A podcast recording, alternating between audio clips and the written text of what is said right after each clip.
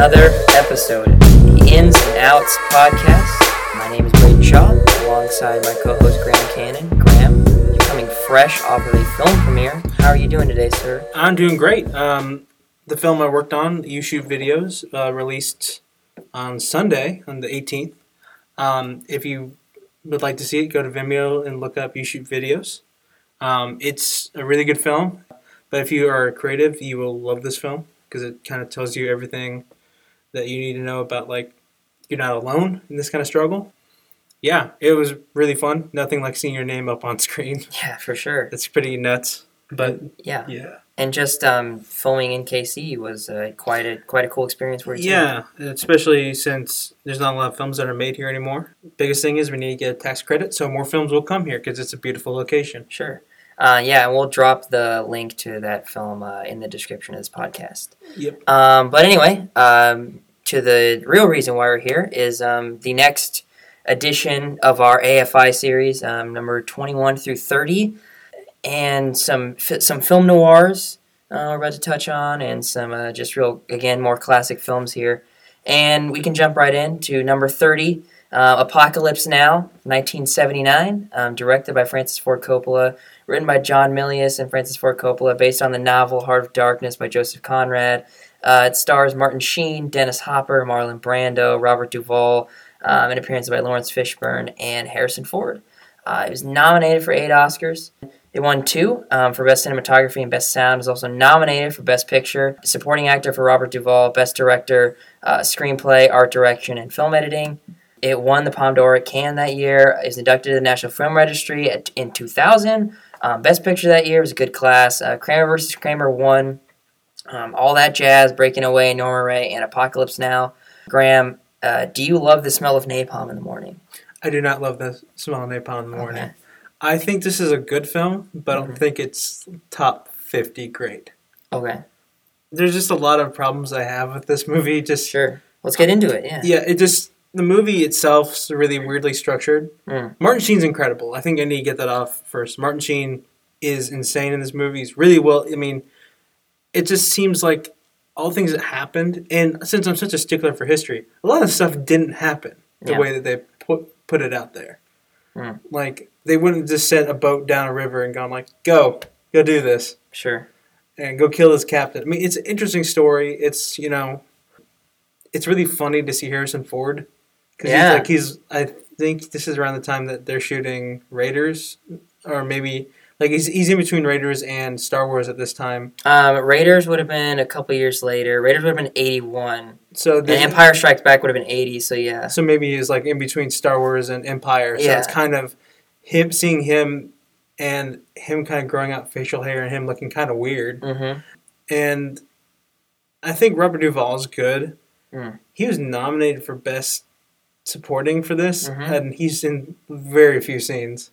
I, I think he makes the most of his screen time. He does, definitely. but I don't think he did. Like, I don't think he deserved the nomination as much. Mm, okay. Um, I I I would have I have a problem because I think Godfather Part Two is a much better film than this.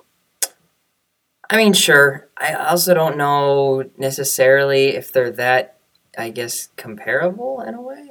They're not that comparable, maybe in also, the maybe in the like Coppola yeah. sphere. But I think another reason this film is nominated is like regardless of how is because the production was so bad. Yeah. because like like Coppola and Martin Sheen both nearly died multiple times. There's a famous, there's a really good documentary called Hearts of Darkness um, that's based around this. But almost all these people, they were in horrible living locations. They were just doing horrible stuff. I don't know if it deserves to be this high. I think it just was like they went through so much. They deserve so many Oscar nominations. I think it's iconic, but I don't think it's like a great, great film. It's definitely very ambitious. Um, I Yeah. mean, we've talked about in the past how uh, Coppola really went for it with this one. He had a heart attack on set. Um, he they they made an effort to um, uh, use real explosions um, and all those helicopter shots and um, and obviously Marlon Brando was difficult to work with to I say mean, he the showed least. he showed up at two hundred. At like they told him they needed to slim back and weight because he was at I think like two and he mm-hmm. showed up heavier to set, and they're like, "What?" So they had to like originally supposed to be like a big thing of him and like his uniform and him like on top of this like you look at the concept art it was like him on that like a mountain of skulls or something really you know big and intimidating they had to shoot around that they had to make sure like he's in black. He had to be in black. They shot him in shadow. Like there's very few shots where you see him his bod his full body. Hmm And yeah, he's definitely a mysterious figure. And I think story wise, that does kind of play up to it because um, Martin Sheen is kind of just searching for Colonel Kurtz the entire movie. And when he kind of appears to him, he is this shadowy figure, very mysterious, a villainous role for Brando, which is kind of different. It's different, but I think that it's him being difficult and him Yeah. being such a jackass like he usually was. But I think it's also,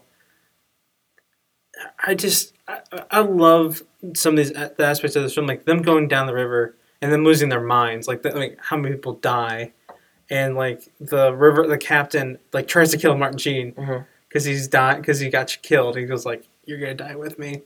There's some iconic scenes. Uh, the young Laurence Fishburne and Mhm. this like he's a skinny kid. It's Yeah. really weird to see him. You're like, yeah, yeah. oh, that's him. I just think this movie. I think the production is so widely regarded as like, oh, look at how much they did to make this film, Mm. and I don't know if they really advanced too much because there's like there's no discussion on like like a movie like Platoon that came out seven years later really got Vietnam vets talking. This movie is just like this and Deer Hunter where it came out, and they're both like, here, here's our film, Sure. and they didn't really like it.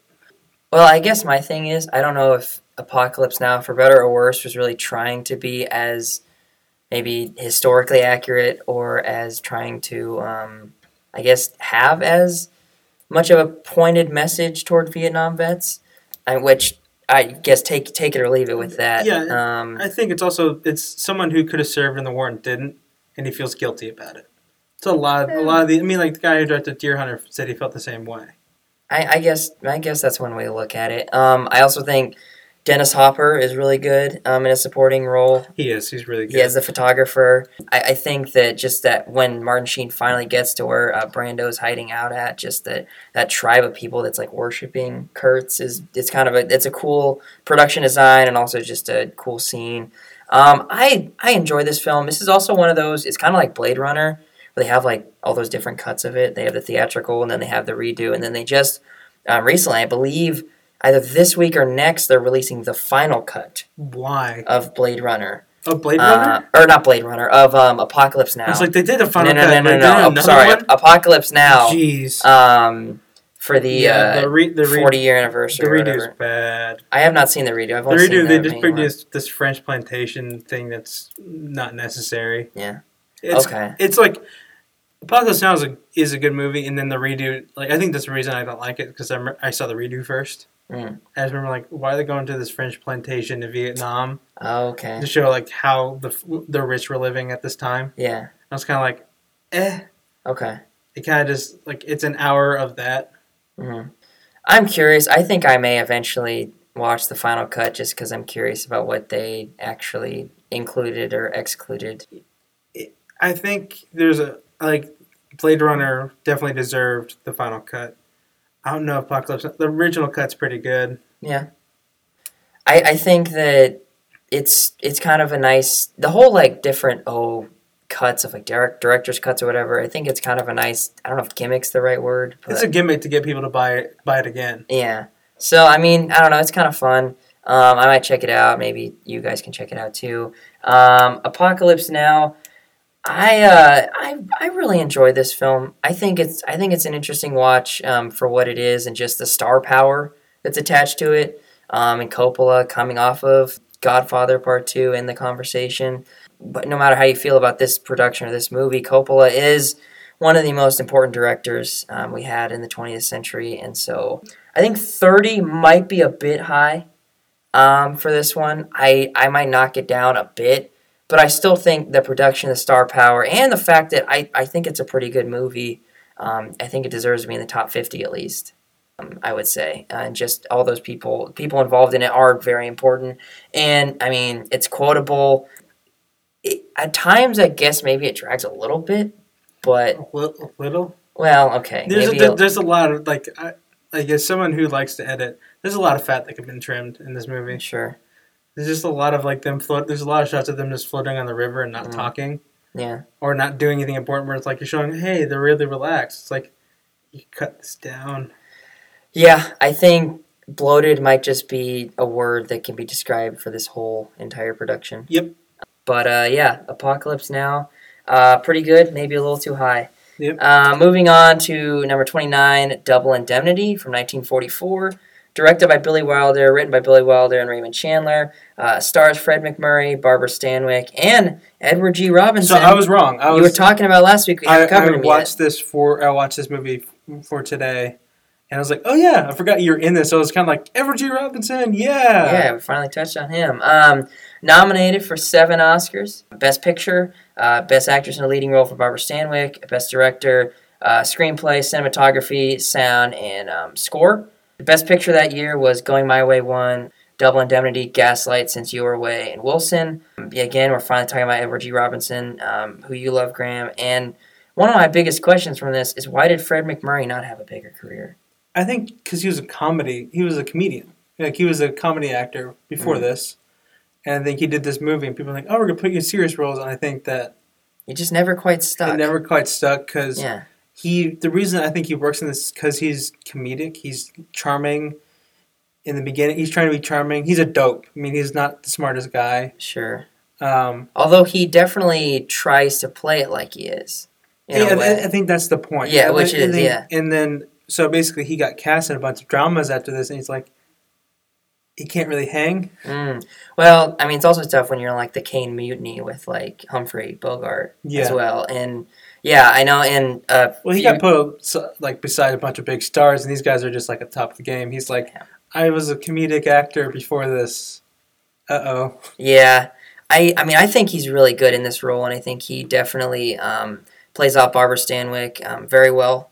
I'm surprised that Edward G. Robinson or MacMurray were not nominated for Best Actor. That's true. Yeah, I mean they.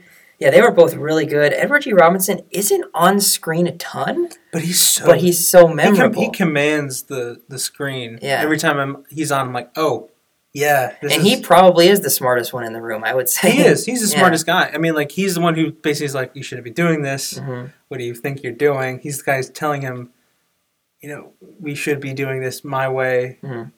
that kind of thing.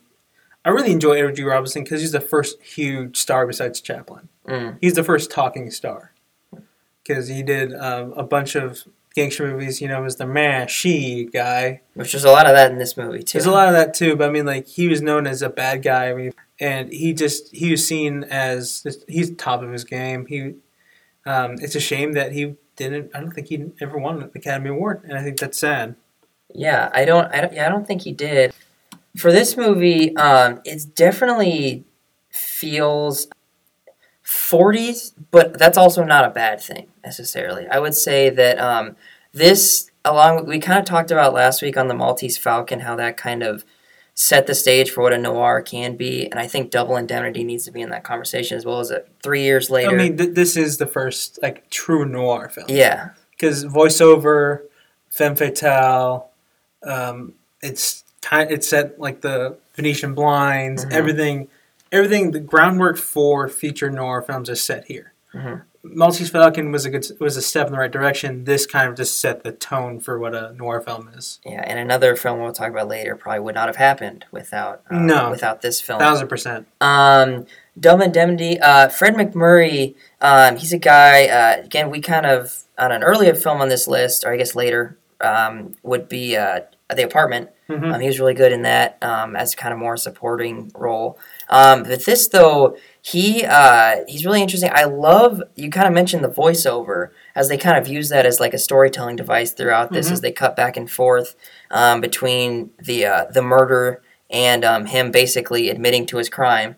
I, I think that was just a really uh, well done, and obviously it's been done in other noirs and films uh, oh yeah, I in, mean it's in been later made years. fun of, and yeah, it's it's important for that reason because the di- the voiceover doesn't tell you exactly what's going on. It's telling what he's thinking. Mhm. It's telling you what she's thinking, what he thinks she's thinking, and all that kind of stuff. Because it really just makes you understand his perspective on everything. Mhm. And I really Double Indemnity is a classic and it's important. It's super important. It's also, I think, what's really cool about it is it has an open ending too. Yeah, He, I mean, he's shot, and you assume that he dies, but it kind of just cuts off from there. And he's never, he never necessarily has to pay for his crimes, but Edward G. Robinson has kind of figured out, and I guess been admitted to that something did go down. yeah, and you don't and you don't know if he's going to turn them in or not. Yeah, that's true. There's definitely some uh, moral ambiguity um, in this film for sure. Twenty nine, I uh, I'm not mad about that. No, I think it's top thirty. I think just Yeah. the impact it's had. Billy Wilder's also a guy who has multiple films on this list. Uh, how do you feel about that? I believe he has four. I think this film is like his quintessential. Okay. Um, he's more of a comedic Mm-hmm. comedic director. I think it's kind of funny that they kind of got this crew together and did this movie, and it's like a classic. Yeah. I think Billy Wilder. I think I think this should be like his best. I think should be his highest Mm. because we're gonna get to another one of his later. We we had two more of his later. Um, Sunset Boulevard as well. Yeah. Oh, yeah. Sorry, Sunset. Uh, I forgot. Sunset Boulevard actually is his best. So I think these two are his two Mm. best films. Yeah. I uh, I would say that's probably right. I would say for personal favorite, I would say Apartment is up there for me as well. Yeah. I mean, Um, apartment should be. Uh, so I think three. I think. The other film that we'll get to later, I am not as high on, but we'll cross that bridge when we get there. Um, number 29, Double Indemnity. Uh, I think we're all right with that spot. Uh, number 28, All About Eve um, from 1950, directed and written by Joseph L. Mankiewicz, which is the great uncle of TCM host Ben Mankiewicz, in case you were curious. It stars Bette Davis, Anne Baxter, George Sanders, Celeste Holm, Gary Merrill, and Hugh Marlowe. Um, also appearances by Thelma Ritter, um, if you recognize the name from Rear Window, and an early screen appearance from Marilyn Monroe, uh, who we also will talk about later. Is nominated for 14 Oscars. Um, it won six, which that's still the record for most nominations at the Academy Awards for a single film. It's been uh, since tied but never broken um, by La La Land from 2016 and Titanic from 1997. Uh, George Sanders won for supporting actor. Uh, Joseph Mankiewicz won for director and screenplay, uh, costume design, sound, and best picture. Uh, it's also nominated for Anne Baxter for uh, Best Actress, Bette Davis for Best Actress, Celeste Holm for Supporting Actress, Thelma Ritter for Supporting Actress, Cinematography, Art Direction, Film Editing, and Score. I'd never seen that before. Never seen what? Two leads and two supporting in the same year. Yeah, that's same true. film. Like that just seems super weird. I'm also kind of surprised about the Thelma Ritter nom because she's not really in the film that much. No. Yeah. I just wonder if she campaigned really hard. I guess. I don't know. I mean, she. I I, I love Thelma Ritter. Yeah, She's kind of got a Carla from Cheers vibe. yeah, and she was really she's fun in the movie, but it's just kind of like you're not in it, and that, it's like Marilyn Monroe getting an arm. You're like, Well, yeah, that. I mean, it's, I mean, it's kind of like that long. She's not she's she's not in it for enough for me to Sure. go like, yeah, you deserve a nomination. Well, I guess in that respect, at least she didn't win. Yeah, that's true. Yeah, so That's I mean, true. that's. I guess that's one thing. It's, it's kind of like the Meryl Streep. It's like she's in something. You're like, oh, she's gonna get nominated. I will say maybe this could have been a case of Bette Davis and Baxter canceling each other out, but I would have I would have liked one of them. I think Bette win. Davis deserved it. Bette Davis was really good in this. But, I mean, Bette Davis is a uh, is one of the most classic screen presence of all time. Sure, So but yeah, no. Uh, Bette Davis is great. Anne Baxter is great. George Sanders, um, I knew I recognized his voice somewhere. He is the voice of Shere Khan Mhm. in the original Jungle Book, so that kind of put a smile on my face. Um, but very Best Picture- proper. you know, yes, very proper British man. Uh, best picture that year was All About Eve won, um, Born Yesterday, Father of the Bride, King Solomon's Mines, and a film we just mentioned, Sunset Boulevard. How did Sunset Boulevard not win? Yeah, yeah, yeah, I don't know. Because All About Eve, It's really good. it's good, but I'm just kind of like I watched it and I was just kind of I left thinking, You were ready for your close up. yeah, I was just like I was like, meh. You don't like All About Eve? I I just it's just like it's the dialogue of the time where it's like snappy. You know, Mm. we're trying to get each other's, you know, trying to get in each other's way. So um, I just watched this film recently for this, and I hadn't seen it before, and I honestly, I really found it quite interesting, quite entertaining. Yeah. Just the fact that um, Eve, I mean, obviously it's all about Eve, and how she basically uses this idea of celebrity power and obsession to kind of weasel her way into the spotlight and overtake Bette Davis's role and take over Margo Channing, her kind of ideology of um, this star in theater. And I kind of got some Sunset Boulevard vibes from it, and just the fact that of this aging actress kind of coming to terms with that. Obviously, very different roads um, to that Yeah. to that um, conclusion. But I just I just really thought it was interesting how they kind of took took those ideas of celebrity power and betrayal and blackmail, and how she kind of just lied her way to the top. Oh yeah. Um, I found that really uh, um, compelling. I mean, I don't have a like. I just found this movie kind of. Like, it's kind of like I think His Girl Friday is up high on this list too. uh, his girl Friday's not on this list. Okay, so it kind of reminded me of His Girl Friday, Okay. where it's like the first scene, Mm. the first couple scenes, like where like they're talking and there's this really fast dialogue. I just goes like, click. Because Okay. for, for me, it's like if you're doing really really fast dialogue, and there's not a lot of substance to it, you're just trying to get a joke in. Okay. I mean, I would say one of my, my favorite parts is when Bette Davis's character is down waiting for on her boyfriend, and then Eve kind of shows up, and you hear her like run upstairs. Like see her run upstairs, to, and then like like tries to get herself like together and goes, "Hi!" Like one of those. I thought that Uh-huh. was hilarious. I think this needs to be on the list though, Sure. because this story is like it's been used over and over again. Uh huh. Like, and I think it deserves to be on the list. I think top fifty. Sure.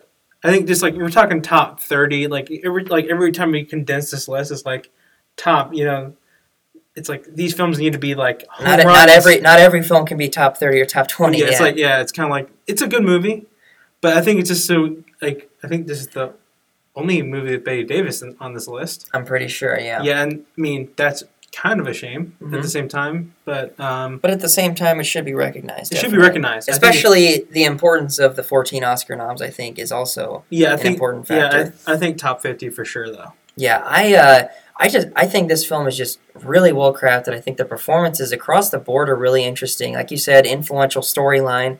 Um, Joseph Mankiewicz um, is a really important person in Hollywood around this time as well. Uh, kind of he's involved in the Philadelphia Story, is a film we talked about earlier. Inducted to the National Film Registry in 1990. Yeah, Bette Davis, one of the most important actresses of all time.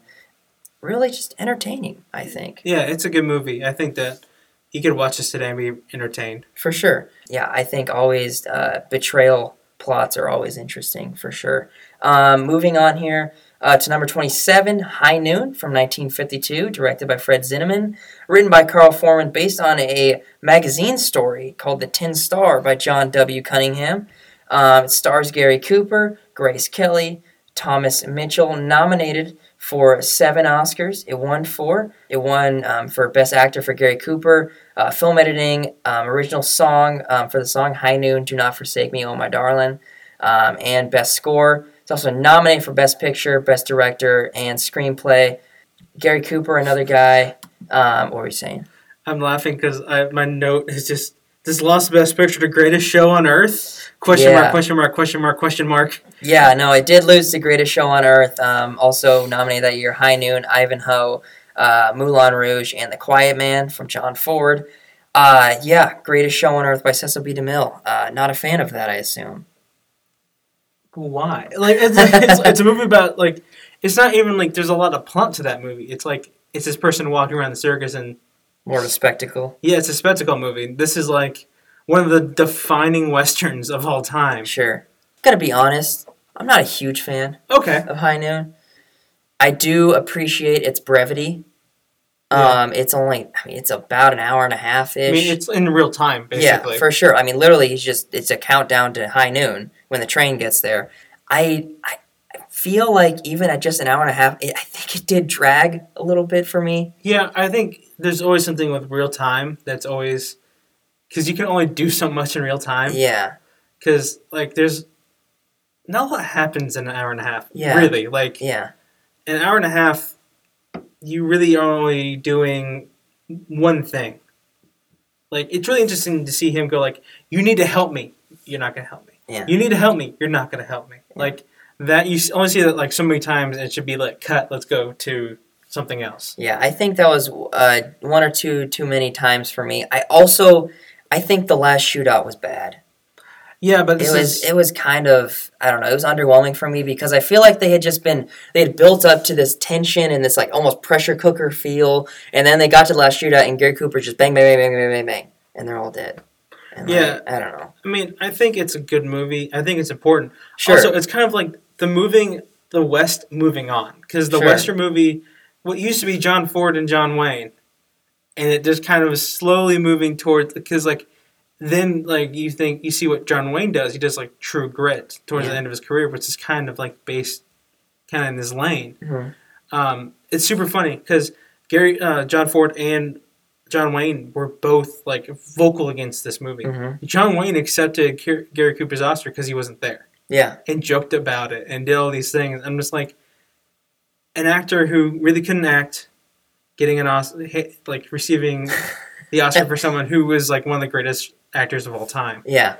Um, I I think this movie deserves to be top top 50, top 40 top I think because like all the things you see in spaghetti westerns are all kind of based off this like I think the reason that the last shootout was underwhelming because you've seen the good and the bad and the ugly or you've seen like the quick and the dead Oh, you've seen gotcha. you've seen like actual like yeah. what they can do now and what they could what they were doing after Years this later, movie. yeah. the influence of this film is so important Sure. And yeah. also have you seen Blazing Saddles like the song Yeah. it, the, they sing this song and it's like kind of explain what's going on and they do that in blazing saddles Mhm.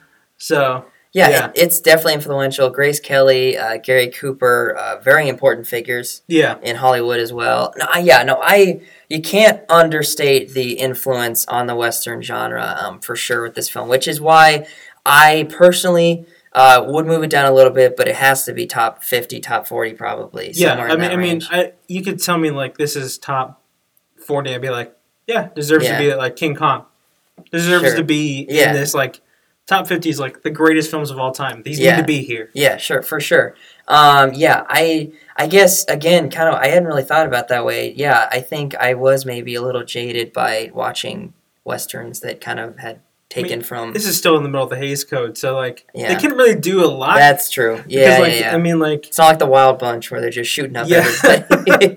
yeah, you watch like the Wild Bunch or like Butch Cassidy, and you're like, man, this is so good. And you watch this, you're like, it's okay. Yeah, but it's it's influential as hell, so it needs to be here. Yeah. Um, inducted to the National Film Registry in 1989. Uh, super important film. Uh, def- even though I'm kind of I don't know if hating's the right word, but I would still recommend it absolutely. And You're not hating on it. You're just saying like it's important. I just didn't like it as much as Yeah. everybody else did. Sure, yeah, um, definitely would recommend it. Um, moving on here to number 26 to a film that is awesome.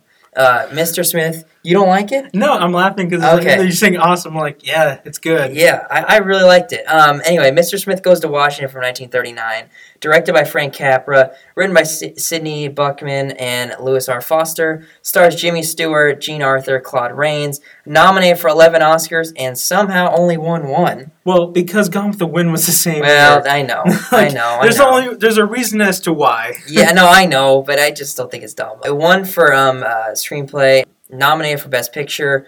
Jimmy Stewart, Best Actor. Harry Carey for a supporting role, and or supporting actor, not that Harry Carey. Claude Yeah. Rains. Honestly, that kind of took me aback when I yeah, saw Yeah, I saw name, that too. And I was like, I was like, he was an actor. yeah, no, that not the big glasses. Um, Chicago Cubs. Uh, Claude Rains was nominated. Frank Capra, Best Director. Um, sorry, it won for original story, not screenplay. Apologies. Um, What the hell does that? I don't have no idea why that was a distinction. What the hell does that mean? I don't know. Original story, so but sc- not so screenplay. so like okay, so whenever you write a script, if you come up with a story, but someone else writes a screenplay, yeah, you put like you know story by yeah, yeah. screenplay by written by screen story by this. hmm I wonder if that actually like was because they had a separate category. I guess I don't know. How the hell does this not win best screenplay? That's weird. Um, also now best art direction, sound, film editing, and score. Okay, that was weird. Um, but uh, sorry, that just threw me off. Uh, the story screenplay thing. Um, best picture that year, Gone with the Wind, as we mentioned, won. Other notable nominees: Stagecoach, uh, Ninotchka, Of Mice and Men, Mr. Smith Goes to Washington, Wuthering Heights, and The Wizard of Oz. Many people say 1939 is one of the best years in film history. I mean, it's kind of hard to argue.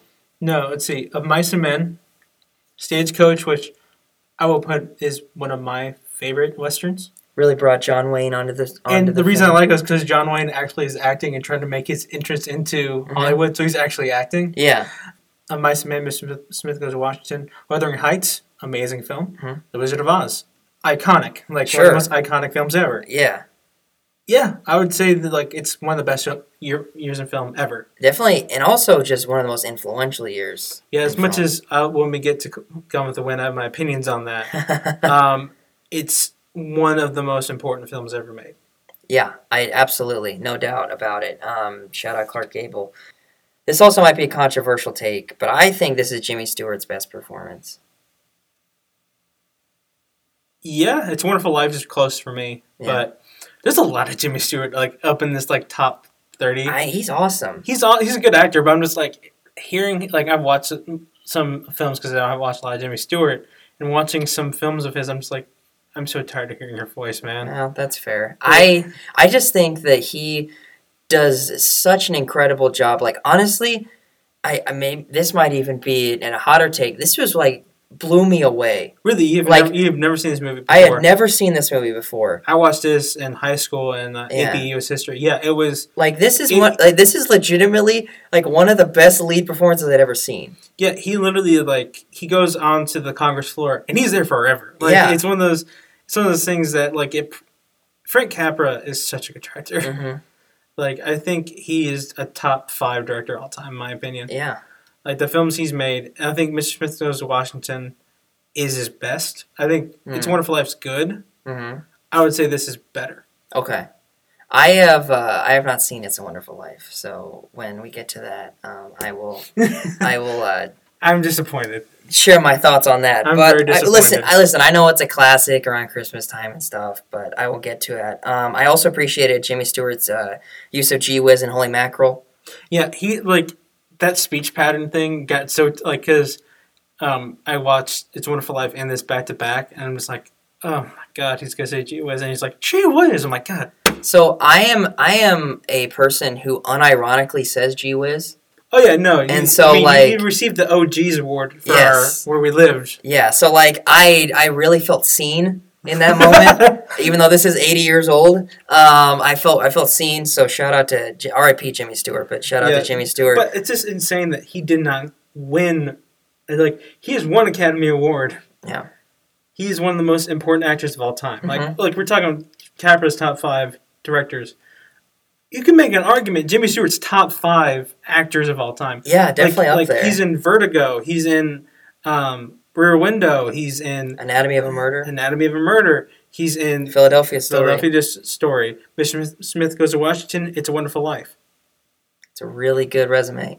like it's just like you look at it and go, how the hell do you not put him in the top five? yeah, I mean, yeah, that's tough. He, I mean, he really is also one of those guys who just delivers every single time. You know what you're gonna get. It's Yeah. like it's like like you go to see a Leonardo DiCaprio movie. You're like, yeah, I know what I'm gonna Even get. in like a film like How the West Was Won, yeah, which is like at kind like I, I like that movie, but it's also very bloated. Um, Yeah. he's he's still really good in that too. yeah. So like you know that the standard for him is super high. Yeah, I mean, like getting Jimmy Stewart in the 40s and 50s is like getting, it's like getting Leo, or getting um, or getting Jack Nicholson in the 70s. It's like you're getting the highest of the high. yeah, yeah, definitely. Um, I- some notes I had out here about his performance. I said Stewart's he's vulnerable, naive, and super naive as he kind of just goes from this boys' camp all the way up to the Uh, Senate. yeah, I also, I also like that he just like will fight. He just there's like there's a there's a there's a montage of him punching people. that was that was my thing where I was like, oh my goodness, this is absurd, but like I kind of loved it at the same time. You're, you're, but it's like this is a comedy. I think this Sure. is, it's a comedy, but it's, it's a dramedy. I think that's the Yeah. best way of putting it because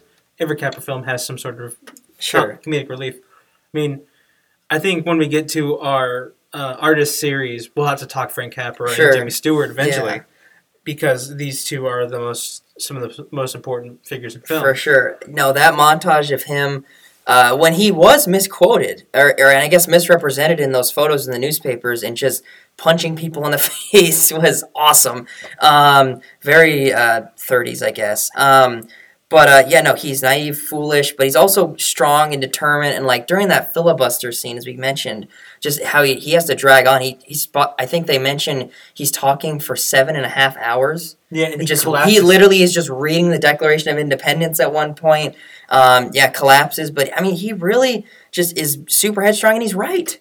Uh, and also, I would love to see like the people who are like in the audience are just like can we freaking go home? Like, Yeah. Because like, there's videos of C-SPAN now where it's like the guys reading like Ted Cruz is reading like green eggs and ham. Mhm. You see they pan over to like a, a Democratic guy just like passing out. Like, oh my god, yeah, no, it's it's great. Um, also need to talk about Claude Rains. yeah, Um, he is a guy. Uh, he's also had great performances in Casablanca, Notorious. Um, he is awesome in this film, kind of as a sort of mentor, but also in a way the antagonist of this film as well. I mean they they put the reason that Smith goes goes to Washington is because they they um he got voted in, Mhm. but he's a naive guy, so they're just trying to like take advantage of him. yeah, him. they needed a guy to push around. Yeah, they needed a guy who wasn't going to make too much noise or anything, and he ends up being like for the people, by the people, truly American. like, Sure. in the end, Yeah, and it's super interesting because Capra is an immigrant. Mhm. He loves America. He's a conservative Republican. Um, he was one of these people that loved America. Like he became a citizen around the same around like in the late twenties, early thirties. Became a filmmaker, and he really has made wholesome American films. sure. And this making fun of the system and how you know you can get screwed over by a politician is super real and Yeah. it's super like the reason this film is still shown is because it still happens today. Well, also, I mean, I just wrote down here political corruption, politicians elected who are unfit for duty, manipulation of the free press. Sounds very familiar.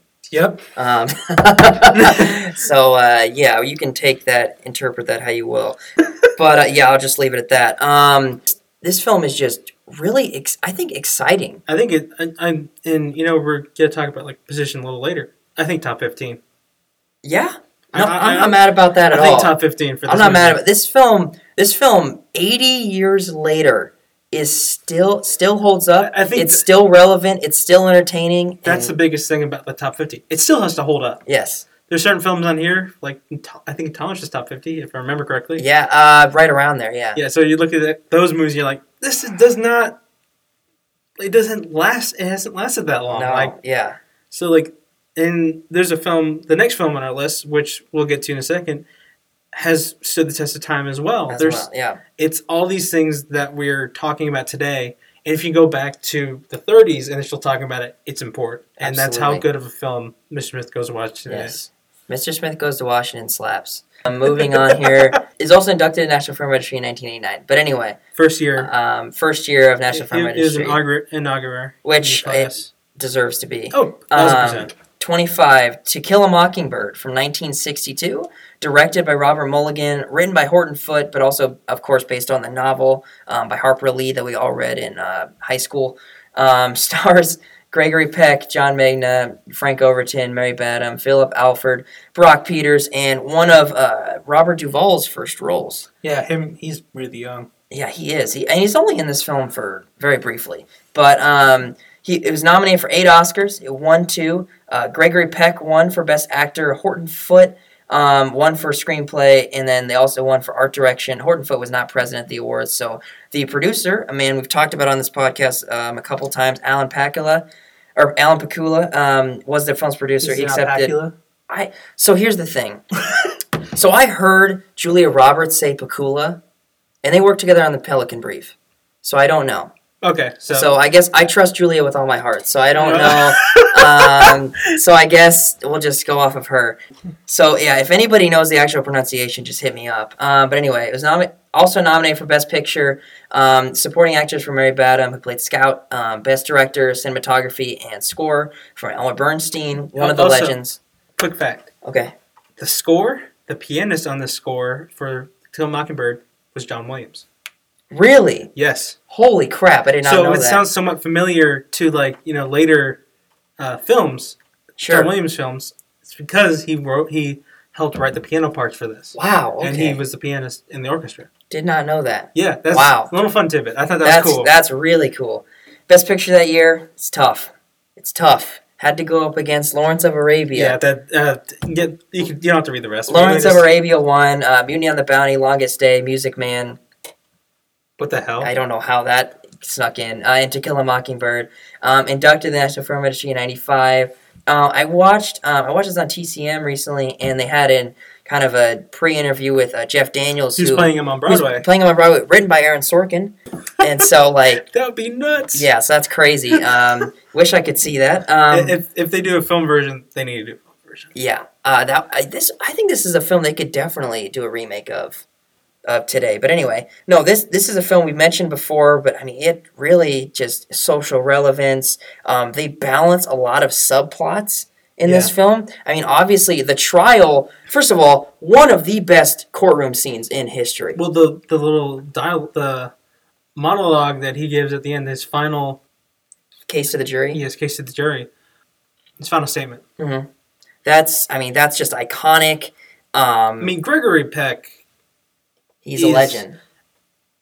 I think this is like one of the best best acting Academy Awards ever. Yeah, this is this is definitely one of the most deserving Best Actor wins ever for sure. Like he elevates this movie to a place that I don't think it would have gone without him. And Atticus Finch is an iconic role because of Gregory Peck. And he's such a commanding force. Yes, Like he's such a great actor. Because like, if Atticus isn't good, this this movie is not good. This movie Yeah. is not. We're talking about one of the greatest heroes of all time. Because Sure. like he can be commanding. Like he go. Like you see why he's such a good lawyer, Mhm.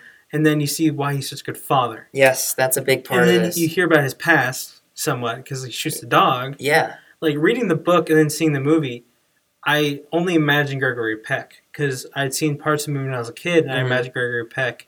And then when I saw it, I was like, "Of course, it has to be it, it has to be, and it's just crazy to me how like I know we all know To Kill a Mockingbird is one of the most like iconic novels ever written, but It- Gregory Peck, it, like and Atticus Finch, has just kind of elevated into like one of the best. Like it's like there are roles out there you cannot imagine. We say like oh Tony Stark and Iron Man is like Robert Downey Jr. But like Atticus Finch and Gregory Peck are almost synonymous. no, you cannot say that Gregory Peck.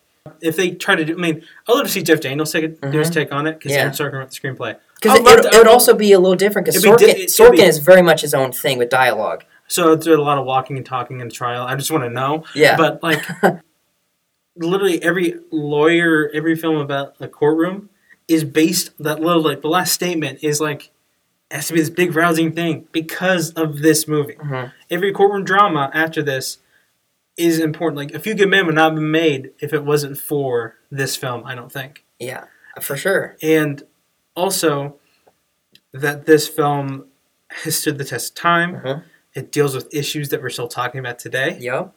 um, especially with the Me Too. Yep. Especially with um, false ac- accusations, Racism. and racism, and bigotry, and everything else that's Mhm. going on. That's still going on. Yes.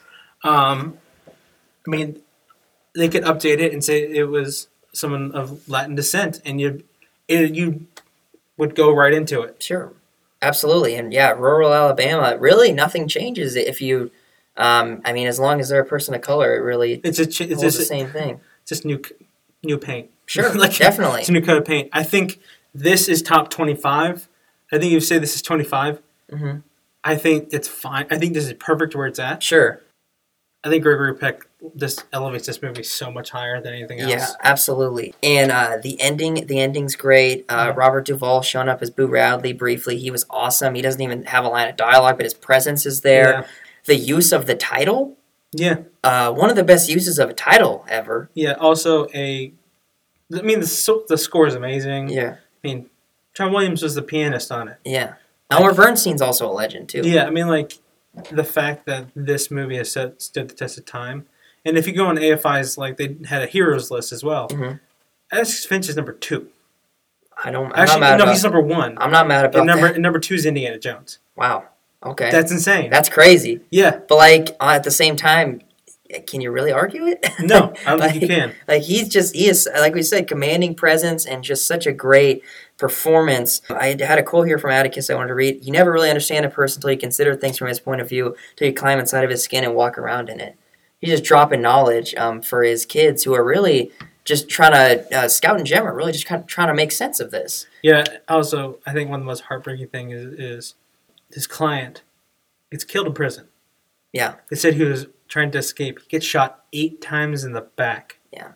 And that also plays into police corruption hmm and police racism, which is still a big thing that we're talking about today. hmm This film is brilliant. I think top 25 is perfect. You could tell me that it belongs at like 15, or you could tell me it belongs at like anywhere in that range. I'll be like, good on you. Like, that's yeah, perfect. Sure. Yeah, I, I I think I could even move it a little higher personally because I I really enjoyed this one. Um, also, I think we need to mention actually good child actors. No, the fact that the child actors got nominated for best acting roles, insane. That's crazy. Like child actors for me is like a It's a- breaking point for It's- some it's films. a mixed bag. yeah, It's a mixed bag. but like they're actually really good and they they like carry like even when it's just Jem and Scout on screen, like you're still invested in it. I mean- it doesn't lose any steam. I mean, Gregory Peck treated them like they were his own kids on Mhm. set. Like, like they had relationships after this movie came out. Yeah. So like Gregory Peck would be there for the big when they graduated high school and college. He was there. Like That's awesome. so, like he developed these relationships. So like when you feel like he's a parental figure scolding you, he's really like I'm disappointed in you. You really feel like those kids really felt like my dad's disappointed in me. Yeah. I think that just shows how good of a. I mean, uh, it takes a, it takes the adult actors to make the kid actors good. Yeah, for sure. And Gregory Peck's one of the best. Uh, Gregory Peck is America's dad. R.I.P. Um, yeah, R.I.P. for sure. Uh, moving on here, number 24, uh, E.T. the Extraterrestrial from 1982. Directed by Steven Spielberg, written by Melissa Mathison, uh, stars, speaking of child actors, Henry Thomas, a young Drew Barrymore, Peter Coyote. Baby Drew Barrymore. Ba- yeah, you're right. Baby Drew Barrymore, nominated for nine Oscars. Hey, you just won- skipped over Peter Coyote. Peter, oh, I thought I mentioned him. Sorry, Peter Coyote, nominated for nine Oscars, uh, won four. See, I also was trying to make sure I didn't say coyote because that's what I, I I usually call it a coyote. But anyway, that's probably not how his name you is pronounced. swine. No, I am cultured. You stop that. Um, best, it won for best sound, uh, visual effects, uh, sound effects, and the legend John Williams for best score. Twenty years after he did, uh, he was on piano for. Yeah. Yeah, and Full circle. think about thirteen. Also, like thirteen years later, he did Jaws, and he won his first Academy Award then. Yeah. That's He- insane. He, he's well, like, he is the goat. I mean, he literally is the best ever. yeah, yeah, really, really no other way around it. Um, nominated for Best Picture, Best Director, uh, Screenplay, Cinematography, and um, Film Editing. I didn't realize Kathleen Kennedy was involved that far back. Yeah, her and her and Frank Marshall and Spielberg go way back. Yeah, Okay. yeah, yeah. Um, uh, she also, uh, at least Frank was. I don't know if she was involved in uh, Indiana Jones. I think Marshall- Frank. I think Frank Marshall was. Yeah. yeah. Uh, Frank Marshall definitely was. Yeah, um, but anyway, um, best picture that year. We've mentioned it before on the Tootsie episode, but um, Gandhi won. E.T. The Verdict. Tootsie missing. Uh, inducted in National Film Registry in '94. I need to mention this on June 25th, 1982. This weekend, you could see in theaters Blade Runner, E.T., Rocky 3, The Thing, Poltergeist, Star Trek II: The Wrath of Khan, Khan! Conan the Barbarian, all in theaters the same weekend. Okay, the last one's just meh.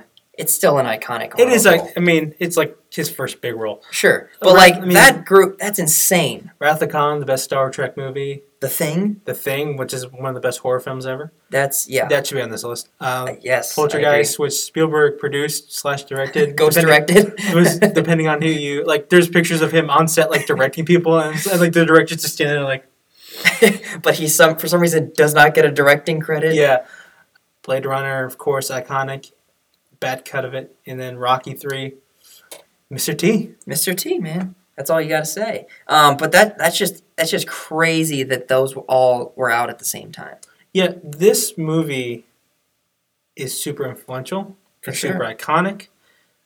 But I think Jaws deserves to be over it. Uh, you're not getting any arguments from me. I think E.T. I I really enjoy E.T. I think at, you know how much of a Spielberg fan I is. This is his most You overrated. is I am. Sorry, damn it! Oh my gosh. Uncultured Twin. You know how okay. much of a Spielberg fan I am. I mean, me, Uh, me and me all are. I mean, we're- yeah, me but anyway. we're both Spielberg fans. this is his most overrated film. Uh, absolutely, Oh yeah, absolutely. it's a it's a good movie. I like. I'll give it all this. It is Spielberg at his most Spielbergist. Like it's like yeah, Spielbergist. Like he really just goes for everything that you love. It's really personal to him, like the the divorce, and that they're in suburban, like Los Angeles, I think, yeah, and all this stuff that's really personal to him. You can really tell that he cared. sure. It's not the highest Spielberg. I think No. it's the second highest. Uh, yeah, I know Schindler's List is top ten. Yeah, I think this is Um, the. I think this is the last one before it gets to Schindler's List. Yeah, So, I think this film is good. yeah, Top fifty because it's so iconic. yeah. I would- I mean, the fact that this is over Jaws though is pretty egregious to me. Yeah, Jaws is just so good. I mean, Yeah. I love Raiders is like one of my favorites. Raiders is really good as well. I mean, it's the thing that I really like. We're talking about kid actors. We're talking about kid actors. Kids are the stars of this movie. It's For not- sure. Like Peter Coyote, who like he's the main, who's supposed to be the quote unquote antagonist.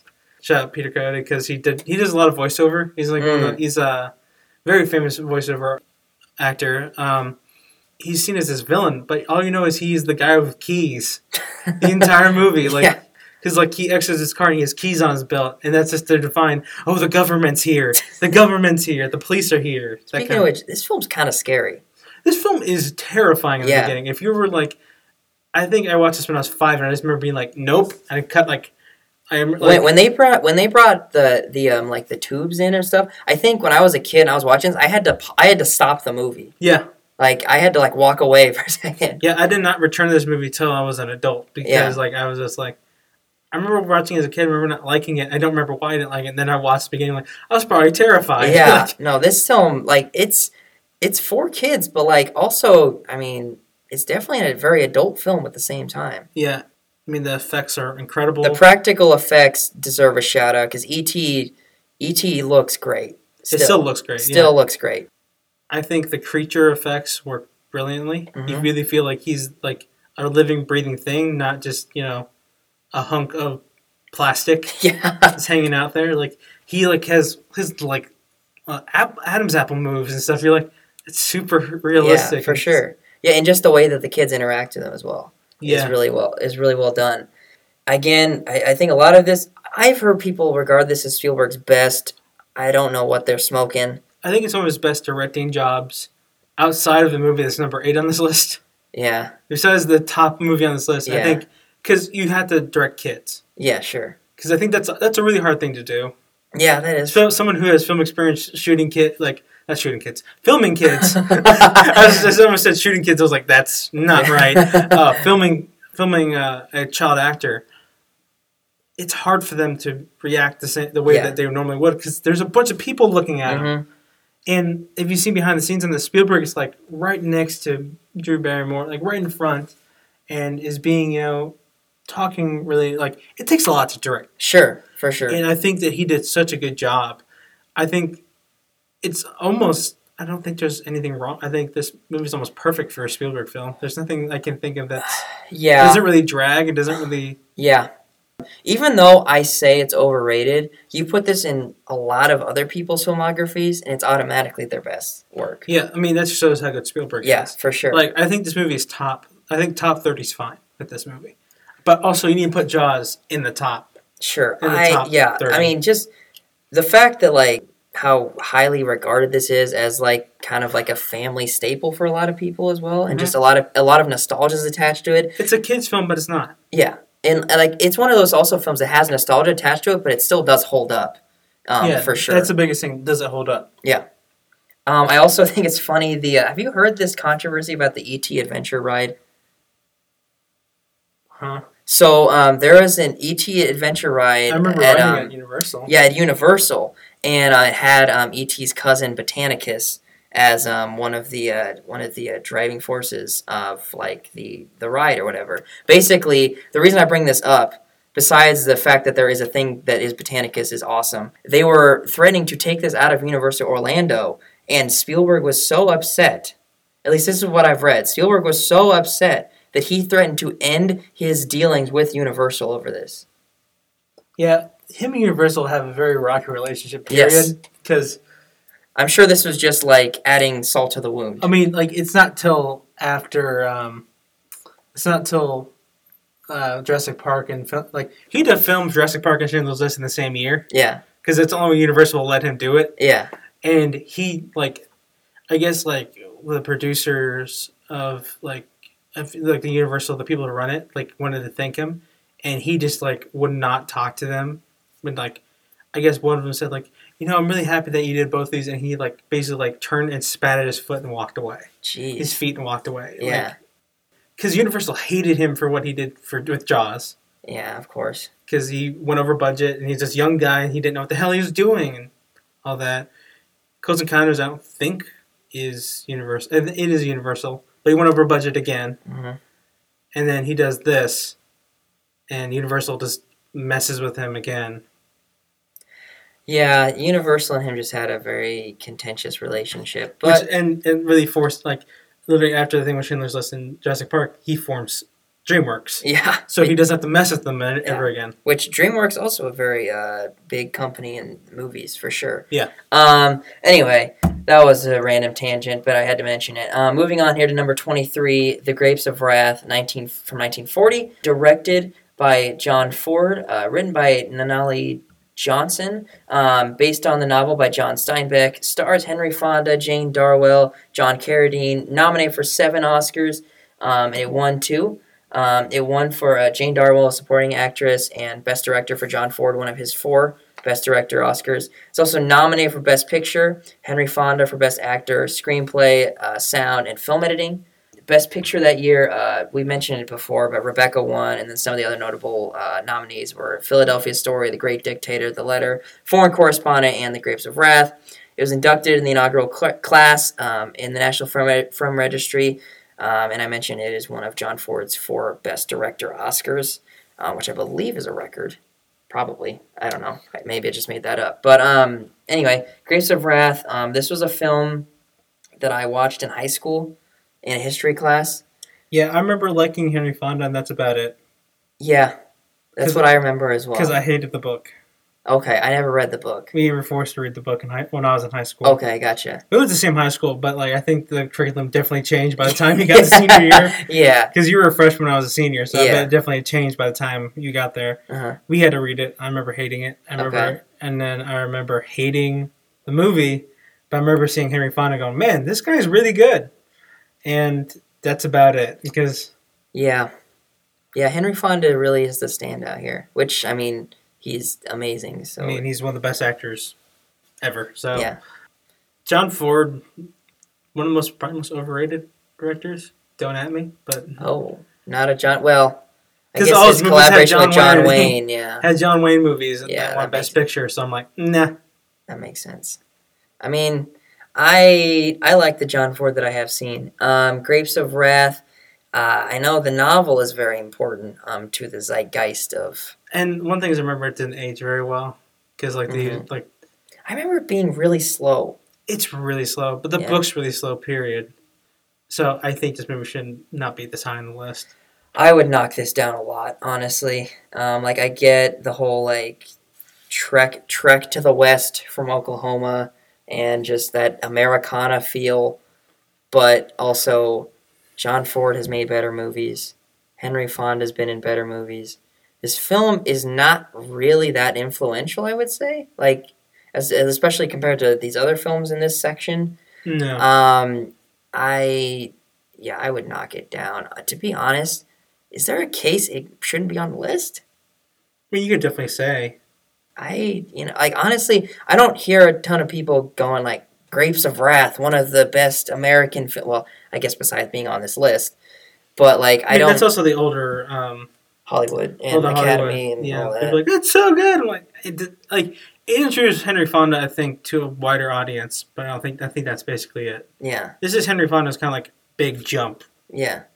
So I mean, that's really I'm gonna be honest with you. I don't have a ton to say about this one. I, I mean, I just put meh.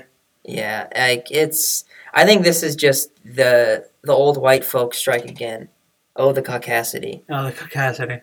sounds about white. Anyway, uh, that's my favorite one. uh, yeah, permission to use that. Um, anyway, uh, moving on here to uh, 22. Um, Some Like It Hot from 1959. Uh, Billy Wilder again. Uh, written and directed by Billy Wilder. And IAL Diamond helped with the screenplay. They also collaborated on The Apartment. Um, stars Jack Lemmon, Tony Curtis, Marilyn Monroe. Um, I just wanted to mention some of the names in this film, the characters. Spats Columbo, Toothpick Charlie, Little Bonaparte, Sweet Sue, and Sugarcane Kowalczyk. Just so like late twenties, and I love it. But that's I don't love much about this film. Um, anyway, it was nominated for six Oscars. It won for Best Costume Design. It was also nominated for Jack Lemmon, Best Actor, Best Director, Screenplay, Cinematography, Art Direction. Best Picture that year, we mentioned it before, but um, Ben Hur won Anatomy of a Murder, Room at the Top, Diary of Anne Frank, The Nun Story. Uh, Something Like I was nom- not, not, not nominated for Best Picture. Uh, inducted to the National Film Registry in 1989. This was voted the funniest movie of the 20th century in 1999. I'm going to be honest, this film is not funny. To It- me, at least. It has not aged very well. It has not. Marilyn Monroe is bad. I liked Marilyn Monroe in this movie actually. Nope. I Not like for me. I like Tony Carter. I like Tony Curtis. Um, blah, blah, blah. Tony Curtis and Jack Lemmon. I They're like, great. They're, They're fine. really, I, I mean, like, I don't have problems with. Actually, I have a lot of problems with this movie because Tony Curtis is supposed to be playing a gay man, I guess. oh, what? Yeah, like when he's with Marilyn Monroe, he's supposed to be playing someone who's supposed to be gay, and Oh. he's supposed to be like. They went through all these stereotypes and. Oh, okay. women. I guess I could. Yeah, thinking back on it, I guess I could. Yeah, see. I I remember liking it the first time I saw it. I haven't seen it in a long time. Yeah, I uh, well, I just watched it for the first time, prep for this, and uh, there are stories of Marilyn Monroe, kind of how at the end in the last phone call, at that farewell call, she is literally reading off of cue cards, and you can tell as like her eyes are going back and forth, and she just, I don't know, man, she's just not a good actress to me at least. And sh I yeah, I don't know. Every time she was on screen, I was just kind of cringing because like she's she's just like this like ditzy whatever, which is kind of her character and kind of her shtick, but like also I mean, I she's one of the most important female. Like, she's one of the most important women of the 20th century. I think. absolutely, absolutely. I think, and also, I think that we see her in, in the wrong light as well, because like she was a great singer. Mm, She she had other movies around this time. I think it just Tony Curtis like she was treated poorly on set. sure. She was seen as a slut. She's seen as like this sex object instead of being seen as an equal. Tony Yeah. Curtis like basically like I guess it's like that's what it, what it's like. He asked him what it's like to kiss Marilyn Monroe because it's like kissing a fish. Jeez. So like you understand why Marilyn Monroe may not have been totally invested. Okay, But- I I'll I'll give but- her I'll cut her some but slack for also and I just don't think this movie deserves to be maybe even on the list. I would say I would not put it on the list. First of all, the T- fact fun- that it got fun- voted the funniest movie of There the is a movie century. called Blazing Saddles, my friend, or Young Frankenstein. Literally any Mel Brooks film. Yeah, or, or Young Frankenstein, or you know, like it's Spaceballs. Spaceballs, like Airplane. airplane. I think first, just quick sidebar. I think Airplane's the funniest movie ever made. I, in my opinion. or Charlie Chaplin movies. Charlie like, Chaplin. Buster I mean, Keaton, like they have heck, like any Bill Murray movies like Stripes. Stripes, Ghostbusters. Well, Yeah, Ghostbusters really isn't that funny, but Yeah. like, like there are certain like movies of this time where you go, how did this? I mean, Back to the Future is a comedy, basically Yeah, comedy kinda. action. Like sure. that, this movie won. I mean, like you said, the caucasity. It's it's very Very white. very white. I mean, yeah. I mean, it just is so 50s. it's so fifties and it's so dated. Like it's so fifties and like there's some movies that you like like um Twelve Angry Men's very fifties to me. Like the, the way they're dressed, the way, But like, in the best ways. in a better way. This is fifties and like a woman is supposed to be in the house and da da da da da. It's very beat sick. you over the head with stuff. Yeah, and you're just kind of like, eh. I I don't know. Like we, we we haven't talked about it in a while, but we think should bring this up for this again. Is what does this add to the history and like the conversation of film? And I don't think it really adds much. I think, yeah. Like- this, is, this isn't Tony Curtis's best role. It's not Jack Lemmon's best. It's not Ben Waters' best film. No, I mean uh, Marilyn Monroe is has more iconic scenes, I think, or movies, I think. But I mean, she was known more as just like a bombshell, and Yeah, she just also lived such a tragic lifestyle. it's such a shame. Like Marilyn Monroe is one of the most iconic figures of the 20th century. Mhm. She's what you think of as the sex symbol of the 20th century. And her her uh, relationships with uh, Joe DiMaggio and Jack Kennedy, and And I think there's she a died of a drug over- overdose in her We think. We we, we think we think I mean, there's still people think that she was murdered. yeah, Also, she just, I think she's an important figure. absolutely. It's such a shame Yeah. because like, there's a movie that came out my week with Marilyn. Have you heard about that? I've heard about it. With Eddie Redmayne and uh, Michelle Williams. hmm It's really good, and I, I really enjoyed it because it shows who she actually was. Sure. Because like, the whole shtick of her being a ditzy blonde was an act. Okay, gotcha. She also wasn't a blonde. She was a brunette. She dyed her hair. Gotcha. She bleached her hair. I also think that maybe if she had lived on, maybe she could have broken out of that image. Maybe I think. into more into a more serious actress. I mean, I think she would have been at the forefront of a lot of issue for women's issues, and hmm would have been one of the. I think she would have been a good voice. Yeah. But also, we don't know. Sure. It's a really big. It's a huge shame. That Yeah. We can't say that Marilyn Monroe lived a long, healthy life. Yeah. She had a lot of problems. Yeah. Yeah, no, Marilyn Monroe is super important, and just because I didn't maybe necessarily like her performance, there obviously were other factors that contributed to that. No, it's just it's not the movie. Just doesn't paint her Just- in a good light. for sure. And like I will say, to her defense, she is not given a lot to work with. No, the lines are very basic. Yeah. and I think they wrote them that way for her. Yeah. that's just kind of So honestly, you know what? She was kind of backed into a corner, so I'll give her a pass on this. yeah. I think this movie does not deserve to be top 100. No, it does not. Um, It's iconic, but it's not like it's iconic, but like, hey, some like it hot, but I like it not.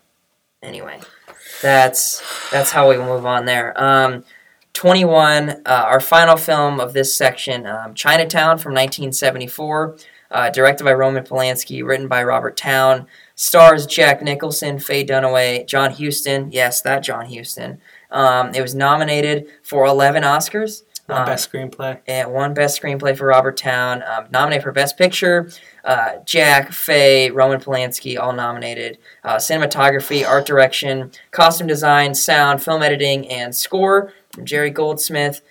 Uh, best picture we talked about it last week, but I'll mention it again real quick. Godfather Part Two won. Chinatown, Lenny, Conversation, Towering Inferno.